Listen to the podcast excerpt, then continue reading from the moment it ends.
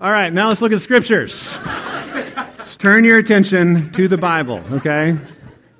Open up your Bibles. We're going to be in Leviticus, Leviticus chapter 23. We're in this series called Fasting and Feasting. A couple of things, housekeeping wise, as we think about the new series, Fasting and Feasting. We're passing out these guides, the Resurrection Prayer Guide, uh, clarification. We're not Catholic. We don't believe all the theology of the Catholic Church, but we do recognize there's a universal season. Uh, so Lent actually comes linguistically from the spring, it's the lengthening of days, right? And so we're like, man, cool stuff is happening. It's springtime.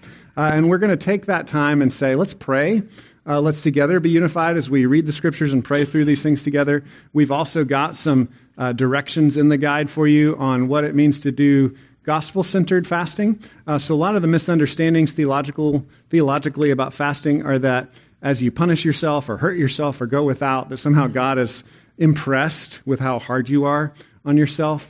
But when we studied this series starting off, we saw Jesus saying, You know what? My disciples are going to fast when I'm not with them. And fasting biblically is two things it's a discipline, a spiritual discipline, but it's also just a spontaneous groaning and aching and longing. It's, it's this emptiness, like, Jesus, where are you? Right? Uh, and so, what we do when we uh, fast in a gospel centered way is we recognize I'm already aching. I'm already longing for the new heavens and the new earth. I'm already longing to see Jesus face to face. And so I'm going to set aside a discipline where I say, mm, instead of stuffing that longing and put a, putting a band aid on it with coffee or Netflix or ice cream or whatever, maybe I'll go without those things so I can just kind of be real about that longing, be real about the ache, and, and, take that to Jesus in prayer, have a focused time of prayer.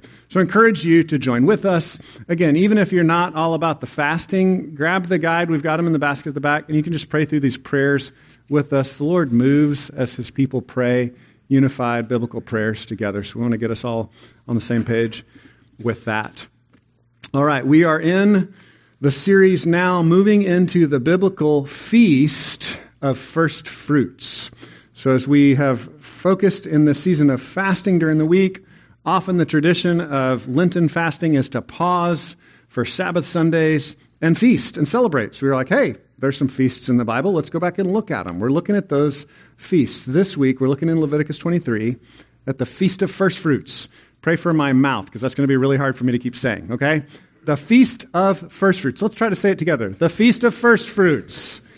Y'all are terrible. I'm just kidding. You were great. It was fantastic. The Feast of First Fruits. Okay, have you ever seen this thing in a small business? You go to maybe a restaurant or dry cleaners, and you'll see a dollar bill framed over the cash register. Have y'all ever seen that before? Do you know what that's about? That is a celebration of first fruits. That is the business owner saying, I made my first buck. And this is a down payment. This is a sign. This is a token that there will be more. I'm encouraged. I'm going to lift this up. I'm going to celebrate, right? If they're, if they're people of the Lord, they give praise to God for that framed dollar bill. If not, they give praise to the universe or whatever, right? But they're celebrating that a dollar has been made and more dollars will be made. And so this is one of the little ways that we do celebrating, partying of first fruits in our culture. In the ancient world, it would have been more agricultural, and that's what we'll see in Leviticus chapter 23. If you don't have a Bible, you can grab the black Bibles under the chairs. It'll be page 101.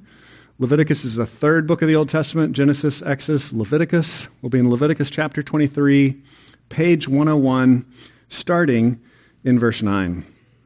And the Lord spoke to Moses, saying, Speak to the people of Israel and say to them, When you come into the land that I give you and reap its harvest, you shall bring the sheaf of the first fruits of your harvest to the priest, and he shall wave the sheaf before the Lord, so that you may be accepted. On the day after the Sabbath, the priest shall wave it. And on the day when you wave the sheaf, you shall offer a male lamb, a year old, without blemish, as a burnt offering to the Lord. And we will stop there as God speaks to the Old Testament, and we've been looking back at Leviticus, one of the things we have to remind ourselves is that we believe that all of Scripture is breathed out by God. All of it is the voice of Jesus speaking to us. It speaks with his authority, with his relevance, with the urgency of a conversation with Jesus himself. And so we want to pray that his spirit would do what his spirit loves to do, and that is reveal Jesus. Help us to see him in these obscure texts. We've said this before, but it's good to say it out loud the Old Testament is, is more distant to us. It's, it's harder to understand to us, and, and that's okay. But Jesus is there. So I'm going to pray that His Spirit would help us to see Him. Let's pray. God, we thank you that you love us. We thank you that you teach us. And we pray that your Spirit would be with us as we study your word together.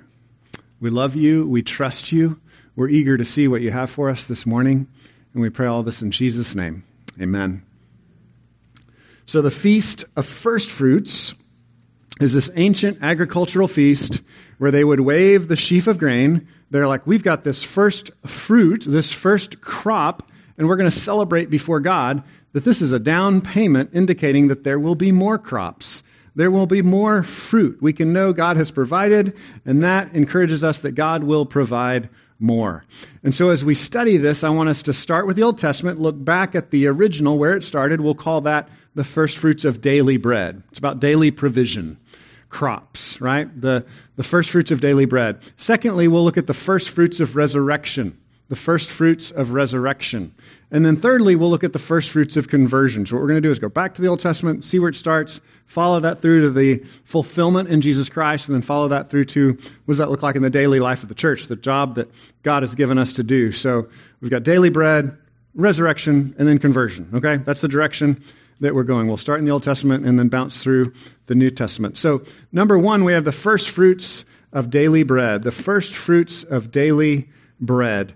So, verse 9, we read this already. The Lord spoke to Moses, saying, Speak to the people of Israel, say to them, When you come into the land that I give you and reap its harvest, you shall bring the sheaf of the first fruits of your harvest to the priest. Okay, so they couldn't practice this one right when they were starting yet because they hadn't you know, they hadn't harvested yet. So at the beginning of the Exodus, they're being released from their bondage, right? They don't have any uh, grain to harvest, right? They're just running for their lives, so they're not practicing it yet. And then they wander in the desert. God gives them manna and quail and provides for them, right? So they're not they're not harvesting grain then. But when they get into the land and they start harvesting, they're going to start with this feast. And he says, what they are to do is they are to reap its harvest, a sheaf of the first fruits. Most commentators say this was probably barley, um, but whichever grain it was is not that important. The idea is that it was just the first new thing that was poking up out of the soil, right? The first thing that they could eat, the first fruit or crop that could provide for their daily sustenance. This was about provision. This was the beginning of the springtime, things just beginning to poke through and to grow and to blossom. We see that this is actually a theme in many cultures. Um, theologians describe this as natural law, as one way of describing kind of how we look at the world and we just see how the world works and we respect God's work in the natural order of things. Another way that theologians describe this is general revelation. The idea is that when you go outside and you see sunsets, uh, we had fog this morning, uh, you see crops, you see animals, whatever, you see things in the natural world the proper response is to praise God for that, is to give Him thanks for that as the provider of our needs, as the one who takes care of us, as the one who made all things. Romans 1 is pretty clear, though, that often human beings have a different response. We look at the world that God has made and we refuse to give Him credit for that. It says we suppress the truth. And so there's basically two human functions with creation with nature and with God's provision of your daily needs. You can either thank Him for it or you can hate Him for it, right? You can thank Him for it and say, God, you're taking care of me. You've made the world. You're awesome. Or we can say, God, I hate you. I don't believe in you. We can suppress the truth. It's really that simple. And so the number one application for us is will, will we honor God for the provision that He gives us? When we see a little flower poking through the spring ground, will we say, God did that? Thank you, God, for the beauty that you've made. Thank you for your provision. Thank you for giving me, I mean, I just turned 50. Thank you for waking me up one more day, right? Like, thank you, Lord, for another breath. Our attitude can shift so much day to day. I don't know if you notice this. Even as a believer, I can have those days where I just don't, I don't appreciate his provision. But it is so much more joyful for me when I actually celebrate it. Thank you, God, for what you've provided. One of the common ways that we do this in our culture is the Thanksgiving feast. That's a common feast in our culture. And that's more at the end of the harvest instead of the beginning. A lot of different cultures, you'll do end of harvest celebrations, beginning of harvest celebrations, and the Jews have another celebration at the end of the harvest. But I grabbed a picture of people having a Thanksgiving feast. That's much of what a Thanksgiving feast is. It's just saying, God has provided. He's fed our families, right? He's provided abundantly for us. And so this can be a once a year feast, like is described in the Feast of First Fruits or in our cultural celebration of Thanksgiving. Or I think even better, it can be moment by moment. I think that's really the best application of this for us. I think the best application would be to pray the Lord's Prayer Lord, give me daily bread. And then when He does, to thank Him for it. To pray, God, will you, will you give me life one more day and help me to use it well? And then when He does, thank Him. I think we take these things for granted so much, like it doesn't even occur to us to pray that way. We, we joke sometimes about the Christian tradition of praying at meals. I don't know if you've heard this joke, but there's like a joke that goes around in Christian culture sometimes that the reason you pray is so that your food won't be poisoned. Or that your food will be unpoisoned, right? It's already poisoned, but if you pray, then it'll be unpoisoned, right? No, that's not why we pray. We pray to thank God for our food. My God, you gave me food. And I think because we are so rich and we have so much food in our culture, we, we get all sideways on that. Like we, we don't remember that God provided that. Like most of you will go home and you'll have like a month's supply of food in your cupboard. So you're like, Dave, I don't need to thank God for food. I got, I got it taken care of. I don't need God to provide for me. Man, we don't know what tomorrow will bring. We have no idea. So thank Him for what He's given you today. And don't worry about tomorrow. Just say, God, will you provide? And when He does, you thank Him. This is, this is one of those really, really simple, but really deep spiritual practices. That we would thank God for our breath. We would thank God for our food. God, you're the provider of good things. 1 Timothy 4 4 says, Everything created by God is good, and nothing is to be rejected if it's received with thanksgiving, for it's made holy by the word of God and prayer. That's, that's what a table blessing is. It's, it's God, thank you. Thanks for providing for me. So I think that's a really good um, daily practice, a daily application of this, that we would just pray, Lord, provide daily bread, and then thank Him when He does. Uh, but then, of course, we've talked about yearly celebrations, special celebrations during this season of, of, feasting and fasting. Maybe next week, next Saturday night, next Sunday, you could have a special meal of some kind. Um, maybe you could recreate your Thanksgiving meal, however your culture, your family does things like that. Or maybe you could go out into the new spring that is blossoming all around us, pick a flower and wave those flowers over your meal. You know, some kind of celebration of the first fruits, the first blossoms that God is bringing new life again in the springtime. It's the season, uh, it matches up somewhat with the season that they would have been in of the springtime of new growth. Uh, fortunately for us, because spring comes a little earlier around here, we, we have new things budding up all around us. Um, another thing that I think would be a good application of this is just giving. Uh, so, first fruits is not just a feast that they would celebrate, but then it becomes a, a, way that they would do their giving. It becomes a pattern for all of their sacrifices, for all of their giving. The idea is that you would set aside something from the first part that you would earn, first crop that would come up, the first dollar that you would make, uh, the first a new calf or, or, a new animal born to your livestock, and those would be offerings that you would make to the Lord. And so this is a real act of faith because what you're doing is you're saying, God has provided, and I'm going to give out of that first. I'm not going to wait until the end to give, but I'm actually give out of the beginning, marking my faith that He will continue to provide. And so this becomes a spiritual discipline for us. Uh, historically, Christians, when you read the New Testament, give to two main things that's giving to the poor to help your neighbor when they're struggling, widows, orphans, things like that, or giving to the proclamation of God's word, supporting the church, supporting the ministry. Those are two great directions to give towards. Uh, but we really like to stress here that you don't give in order to get something from God. You're giving out of your first fruits, out of your first parts of the provision that God's given you. You're giving because you're saying, God, you've already provided for me. So it's really important to get that straight. And churches get that backwards a lot of times. They're like, give more and, and God will bless you. And there is a blessing that goes with giving, right? And so there's a sense in which that's true. But the motivation is not to get God to pay attention to you. God has already given you his son, Jesus Christ. Like, he can't give you any more than that. He's given you everything in Christ. And so our giving should be in a, an overflow, a response to that. Like, I want more people to know about Jesus, so I'll give to the church, or I'll give to the missionary. Or I want more people to, to know the, the grace and the provision that I'm enjoying, so I'll help my friend or I'll help this widow eat and have what they need. So, giving first fruits is a response to God's provision, the daily bread that He gives us. Now, interesting little calendar thing here when you look at the details of the text, and I just learned this this week, right? So I'm, I'm learning new things about the Old Testament myself. Um, the Feast of First Fruits kind of overlaps with the Feast of Unleavened Bread last week, the seven days after the Passover. And so when you line it all up and you read the text, what happens is you have the Passover, where the lamb is sacrificed so that God's judgment passes over his people. And then it says here that the first fruits happens on the day after the Sabbath, after the Passover. Well, that sounds kind of confusing, right?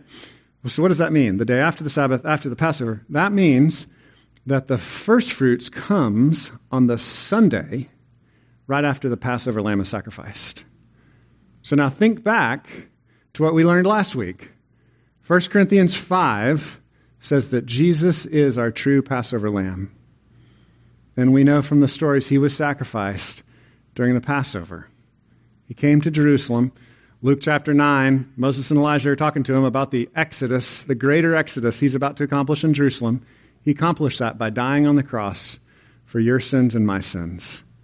And then what happened on the Feast of First Fruits? What happened on the Sunday right after Passover? The resurrection. The resurrection. So that brings us to our second point. Second point is that Paul says there's a first fruits in the resurrection, and he was the fulfillment of this ancient feast. So his sacrifice, his death on the cross, comes on Passover. And then on the Sunday after Passover, we have the feast of first fruits, and he rises from the dead. So we're going to flip to the New Testament now, 1 Corinthians chapter 15. 1 Corinthians chapter 15. If you're in the black Bibles, it's on page 961. 1 Corinthians 15. So last week we looked at chapter 5. Says Jesus is our Passover lamb. He's the one sacrificed. He's the one that took upon himself the sins of the world so that judgment passes over us, just like the Passover lamb foreshadowed all that in the Old Testament. Now, later in 1 Corinthians 15, we'll pick up in verses 19 through 23. Verse 19 says, If in Christ we have hope in this life only, we are all, of all people most to be pitied. So he's making an argument here that if the resurrection is not really true, then our hope is just in this life. And if our hope is just in this life, it's kind of stupid. He's like, our faith is kind of dumb and limited. It's basically a self help program then. Paul's like, I don't want any part of that. What Paul wants is cosmic salvation. Paul wants to overcome sin and death and the brokenness of the universe. And he's saying that's actually what we have in Christ. It goes on in verse 20, but in fact, Christ has been raised from the dead, the first fruits of those who have fallen asleep. For as by a man came death, by a man has come also the resurrection of the dead. Gives us a little more detail here. For as in Adam all die, so also in Christ shall all be made alive. This is a theological term called federal headship. The idea is that basically you belong to a tribe you have a federal head, you have a representative, right? We're not talking about the legislature, those kind of representatives. Before God, you're represented, you're represented uh, by the leader of your tribe. And the leader of your tribe is either Adam the rebel, who told God, I don't trust you, I want to do life on my own, or your leader is Jesus Christ, who gave himself for us, who died for our sins. And so by faith in Christ, you cross over, you become a part of this new tribe this tribe of resurrection life in Christ. This is what he's describing here in these verses. Verse 23 But each in his own order, Christ the firstfruits, then at his coming, those who belong to Christ. So, what does this mean? Christ's resurrection is the firstfruits, right? So, in the ancient practice, they would uh, wave their barley sheaf before the Lord in the temple. They go to the holy place, the priest would wave the barley sheaf, saying, God, you've provided these good things. It's a promise, it's a down payment. You're going to provide more good things. We thank you, God. And then how's that translated into Jesus Christ's resurrection? Book of Hebrews says he goes up into the real holy place, heaven itself, And he's waving this first fruits of resurrection. And he's saying, There's going to be more. I'm going to bring a whole train behind me. More is coming. And we get to be part of that. And that's our hope. Our hope is not just in salvation from sin, that's a part of it. But that's all wrapped up as well. It's a package deal. It's, it's not just forgiveness, we're no longer guilty. We have a restored relationship with God, but it's also new creation. No more sin and death and pain and disaster and brokenness. He wipes away every tear from our eyes. The new creation. That, that's what we're looking forward to. And we have the down payment that that's really true in Christ, the first fruits of resurrection. So again, verse 23 each in his own order Christ the first fruits, then it is coming those who belong to Christ. And so God gives us little gifts. Again, to pull back from the previous text, these things actually tie together. Our gifts of daily bread are little tokens that God will provide. Our gifts of daily bread are reminders God is good, He's with me, He's going to take care of me. But someday I don't have to worry so much about this. I'll be in the new heavens and the new earth. I'll be at the wedding supper of the Lamb. I, I will have arrived, and everything will be okay. Forever, eternity, real life, resurrection life. And so I think we still want to enjoy the gifts of daily bread as a little reminder of, of the resurrection life, of what Jesus is going to pull back into the present. Uh, my wife made me guacamole last night. I have a picture. This is not her guacamole, hers is even better. But when I, I don't know about you, but when I taste guacamole, I'm like, I'm like, God is real. and I, I know I'm heading somewhere even better, right? And so we give, we give thanks for those, those little tastes. Those are little, those are tokens, right? Like every good gift comes from the Lord. Every gift is a gift from His hand, and we're to enjoy it and say, this is a token and a sign of something even better, right? We get this mixed up because a lot of times we have a, a, the, a, kind of a Sunday school theology of, of the floating care bearers, you know, and we're just like floating around in clouds. But it's going to be a new creation, right? It's like it's going to be redeemed physical bodies, and our brains can't, we can't comprehend. Like, how can there be a world of a renewed physical creation, but without sin? Like, it's hard for us to put that together. We tend to separate and go, well, sin goes with physicalness, right? And, and somehow those things can't be. No, there's going to be a physical world where we taste and we enjoy and we celebrate God's presence forever with no sin and no pain. So, uh, number one application is eat guacamole, eat more guacamole. um, I kid, that's not really it. Here's the application. Paul gives it all the way at the end of chapter 15. He, he just rails on the resurrection. He celebrates the resurrection. He, he argues for the resurrection. He, he breaks out into song about the resurrection for an entire chapter. It's, it's the longest chapter about the resurrection in the New Testament. And if you want to study this more, we, we preached a few sermons on it uh, a year and a half ago. But the very end of the chapter, uh, verse 54, he starts to describe then what the resurrection means for us. And he picks this up in verse 54. When the perishable puts on the imperishable. What does that mean? Uh, most common place we use that is talking about like refrigerated items, right? Like that's probably where we think about that word. Uh, so it's saying here, uh, when food that can go rotten is transformed so that it cannot go rotten anymore. But he's not talking about food, he's talking about us, right? so it's like when, when we don't have to worry about going rotten anymore. That's what he's saying. There's a future like that coming. Here's another way he describes it. He says, The mortal puts on immortality. That's where we're headed. Then shall come to pass the saying that is written Death is swallowed up in victory. O death, where's your victory? O death, where's your sting? The sting of death is sin, and the power of sin is the law. Again, this is connected with our sin. Our sin separates us from a holy God. Our legal standing before God is important and central to this whole thing, but it's not all that it's about. So our sin really does separate us from God, and Jesus' death on the cross really does bring us back into the presence of God. Our relationship is restored, our guilt is removed if you trust in Christ. But there's even more. There's even more. He says, Thanks be to God who gives us the victory through our Lord Jesus Christ. Therefore, my beloved brothers, be steadfast, immovable, always abounding in the work of the Lord, knowing that in the Lord your labor is not in vain. So Jesus took away sin and he took away death. Both. And the down payment that he gives us, the first fruits, remind us, reminds us this is really going to happen. Like, I will follow. I will also be resurrected from the dead. And then that is what translates into us being steadfast, immovable, always abounding in the work of the Lord, right? We do the work of the Lord. We serve our neighbors. We love difficult people. We tell our friends about Jesus because of the resurrection. And again, we flip this around so often, we think like, well, if I'm really steadfast and I'm really immovable, then maybe God will bless me more. Then maybe I'll get better things in this life. And the motivation of the New Testament is exactly opposite of that. God has given you everything in Christ. He's risen from the dead. That means you're going to rise from the dead. Because of that, keep going. Don't give up. Your labor is not in vain, it's not a waste. You've not wasted your life if you've given yourself to Him because He has risen from the dead and He's the first fruits, He's the deposit, He's the down payment that tells us more is coming.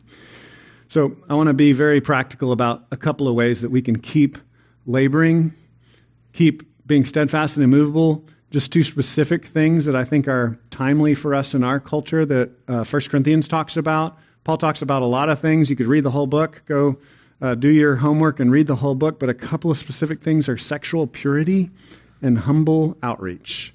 These are two things that I think hit us on both sides of kind of the religious or non religious divide, right? Uh, we are called as followers of Jesus to be sexually pure because of the resurrection. Not because we think we're going to get some kind of special blessing from him because we've done everything right and kept all the rules. No, his resurrection tells us he's worth it. And so, even if I don't understand completely, because I live in this culture that is so confused about sexuality, that obeying the strict ethical norms of the Old and New Testaments almost don't make sense to our culture anymore. But I can look at Jesus and look at the resurrection and say, okay, he's, he's risen from the dead, he saved me.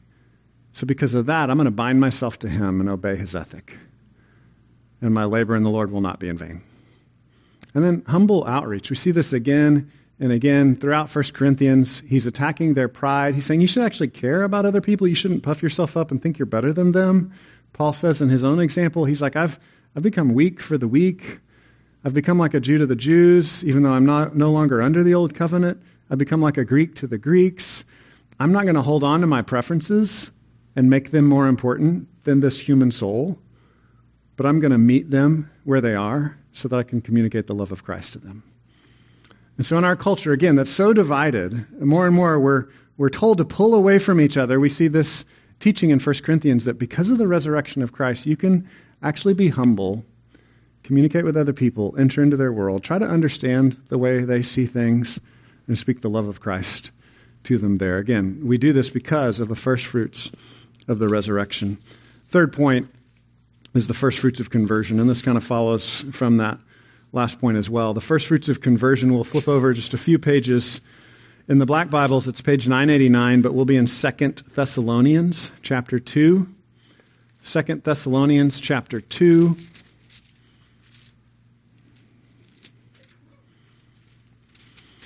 The first fruits of conversion, uh, to define the word conversion, that means someone who didn't believe in Jesus now believes in Jesus.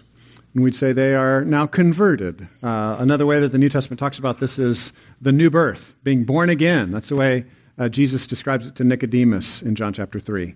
So the idea is that Apart from Christ, we are, as we described earlier, suppressing the truth. We look at nature and we're like, God's not there. But then as we see him reveal himself even more beyond the revelation of nature, he reveals himself in the death and resurrection of Jesus.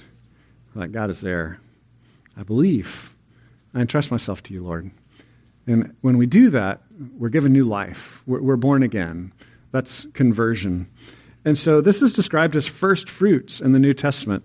Uh, in some translations, it says beginning, uh, and that's, I think, the translators are thinking, like, you've never read the Levitical uh, feasts before, so you won't understand the word first fruits. So they change it to beginning in some places. In, in the uh, ESV that I'm reading here, it actually uses the word first fruits. So it's 2 Thessalonians 2.13. I think I've got it up on the uh, screen as well. I know we're jumping around a lot, so I tried to put more of the verses up on the screens. It says, But we ought always to give thanks to God for you, brothers, beloved by the Lord, because God chose you as the firstfruits to be saved through sanctification by the Spirit and belief in the truth. So it's saying God chose to give birth to you, to give new life to you, to save you as first fruits that more is coming. Right? So we're, we're in this life. We trust the resurrection.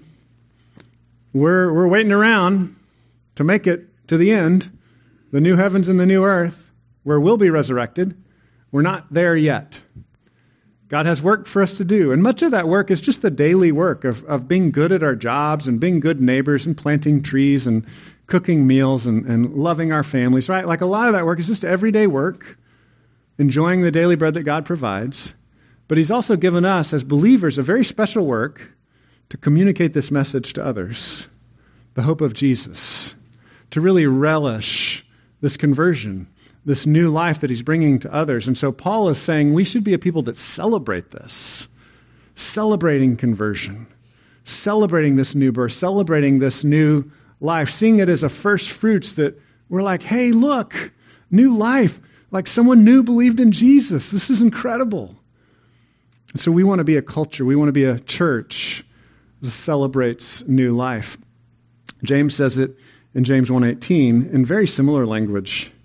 Of his own will, he brought us forth by the word of truth, that we should be a kind of first fruits of his creatures. Very similar concepts, right? By believing the truth, we're given new life. It's by God's sweet will, his desire, his choosing. It makes God happy to do this. And we should be happy when we see it and call it first fruits. Look, first fruits, more is coming. More is coming. He's going to save more people. More people are going to believe in Jesus, and God's going to use us to tell them to help us to get to that place. I grabbed a picture of a toddler kissing a baby, and those aren't my grandkids, but about the same age as my grandkids. Uh, those of you that don't know, I have grandkids. Someone told me the other day, they're like, You haven't talked about your grandkids in a while, so here it is.